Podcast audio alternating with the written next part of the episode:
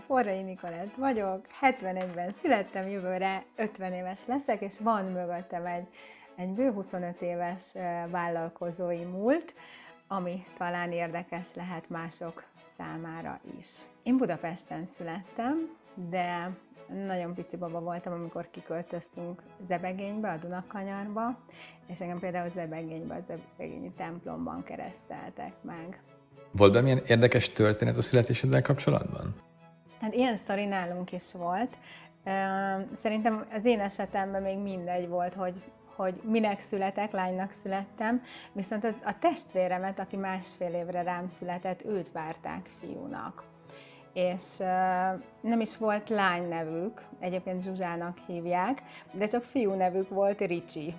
És amikor így megszületett, akkor hirtelen azt se tudták, hogy minek nevezzék el, és mi a nagymamáink után kaptuk a, a, a nevünket. Egyébként nekem a másik nevem Júlia, nem csak Nikolát, úgyhogy egyik nagymama Júlia volt, így a tesóm Zsuzsanna lett, miután csak, csak Ricsi nevük volt, és emlékszem, egy picit szerintem meg is határozta az ő, ő sorsát az, és hogyha későbbi dolgokról fogsz kérdezni, akkor majd rájössz, ezt miért mondom el, Szerintem egy picit meg is határozta az ő sorsát az, hogy, hogy valahol egy nem vár gyerek volt. Másfél évre rám született, igazából Igazából egyáltalán nem várták, anyu csak azt vette észre, hogy én elutasítom a, az anyatejet, és, és nem akarok többet szopni, és nem tudták, hogy mi van, és hát az volt, hogy, hogy anyu újra terhes volt. Akkor megszületett a fiúnak várt lány, fölhívták a nagyapámat, és a nagyapám ennyit bírt mondani, hogy azt hittem gyerek. Ez, ez olyannyira meghatározó, hogy neki van egy olyan gyógyíthatatlan betegsége,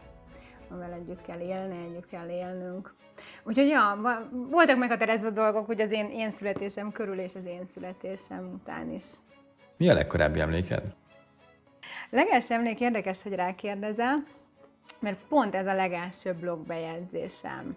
És hogy miért született meg ez a blogbejegyzés, én három éve egy kicsit magam alatt voltam egy konkrétan a második házasságom után, és uh, mihez is kezdjek az életemmel, és akkor is szembe jött Anthony Robbinsnak a, a Date with Destiny uh, nevű tréningje, és úgy döntöttem, hogy arra kimegyek, és Tony uh, idéztette fel velünk egy meditáció során a leges-leges-leges legelső gyerekkori emlékünket, ami egyébként akkor így nem ment túl gyorsan, meg úgy, úgy nagyon kellett rajta gondolkodni, de meg lett és hogy ő ezt miért idéztette fel, nem is gondolnánk, hogy a, hogy a legelső emlékünknek milyen hatása és kihatása van az egész életünkre, az egész felnőtt korunkra. A legelső emléket nem lövöm le be a videóba, azt elolvashatjátok a blogbejegyzésbe, de azt, azt elmondom, hogy mi volt a második.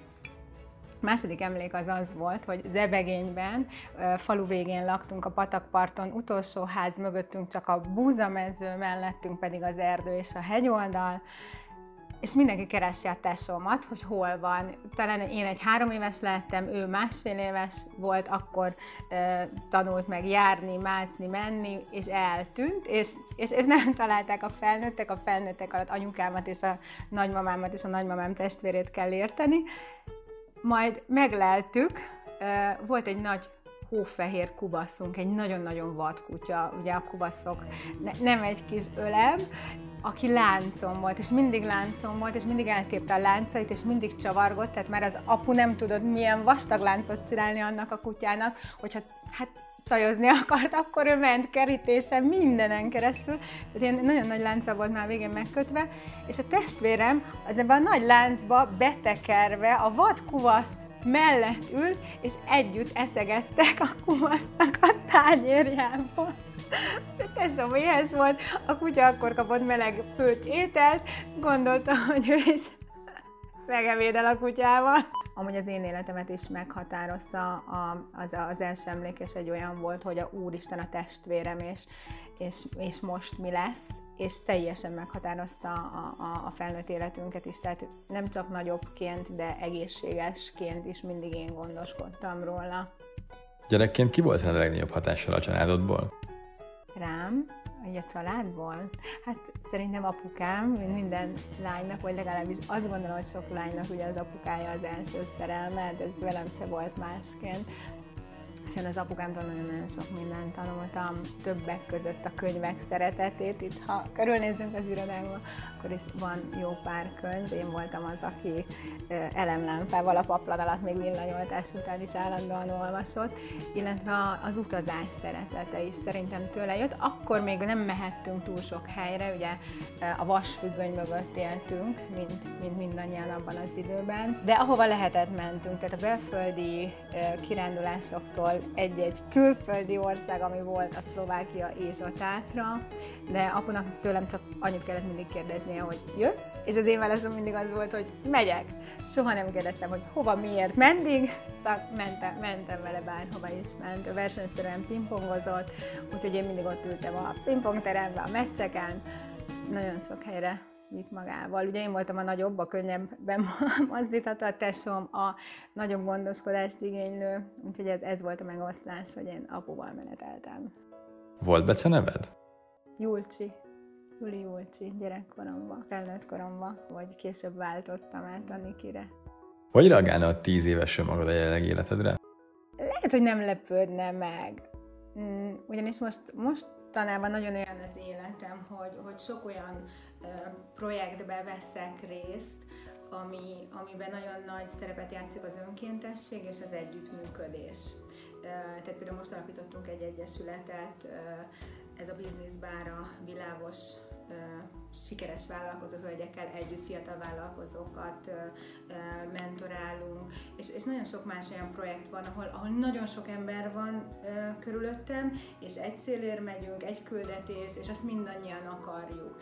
És van egy olyan szintén gyerekkori emlékem, még emlékszem, egy, a, a, egy fotó is készült, nagyon sokat kirándultunk a családdal nyáron, másik nagymamám Budakalászon lakott, és úgy a, a környéken.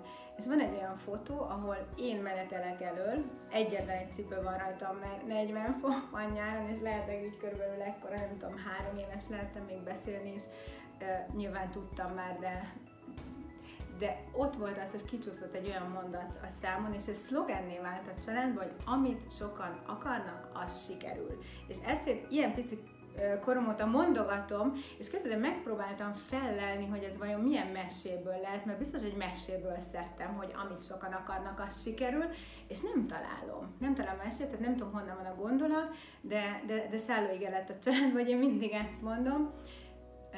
Úgyhogy szerintem azt mondanám a gyerekkori magamnak, hogy, hogy azon az úton vagyok, amit, amit akkor pici fejjel elterveztem. Mi a legkedvesebb gyerekkori emléked? Sok jó emlék van, de most el fogok érzékenyülni. Talán az a, az a baraszlekváros kenyér, amit anyukám csomagolt mindig nekem általános iskolába. Annál a barackos lekváros kenyérnél nem volt jobb uzsonna. Annyi pénzünk nem volt szalámira, meg sokára.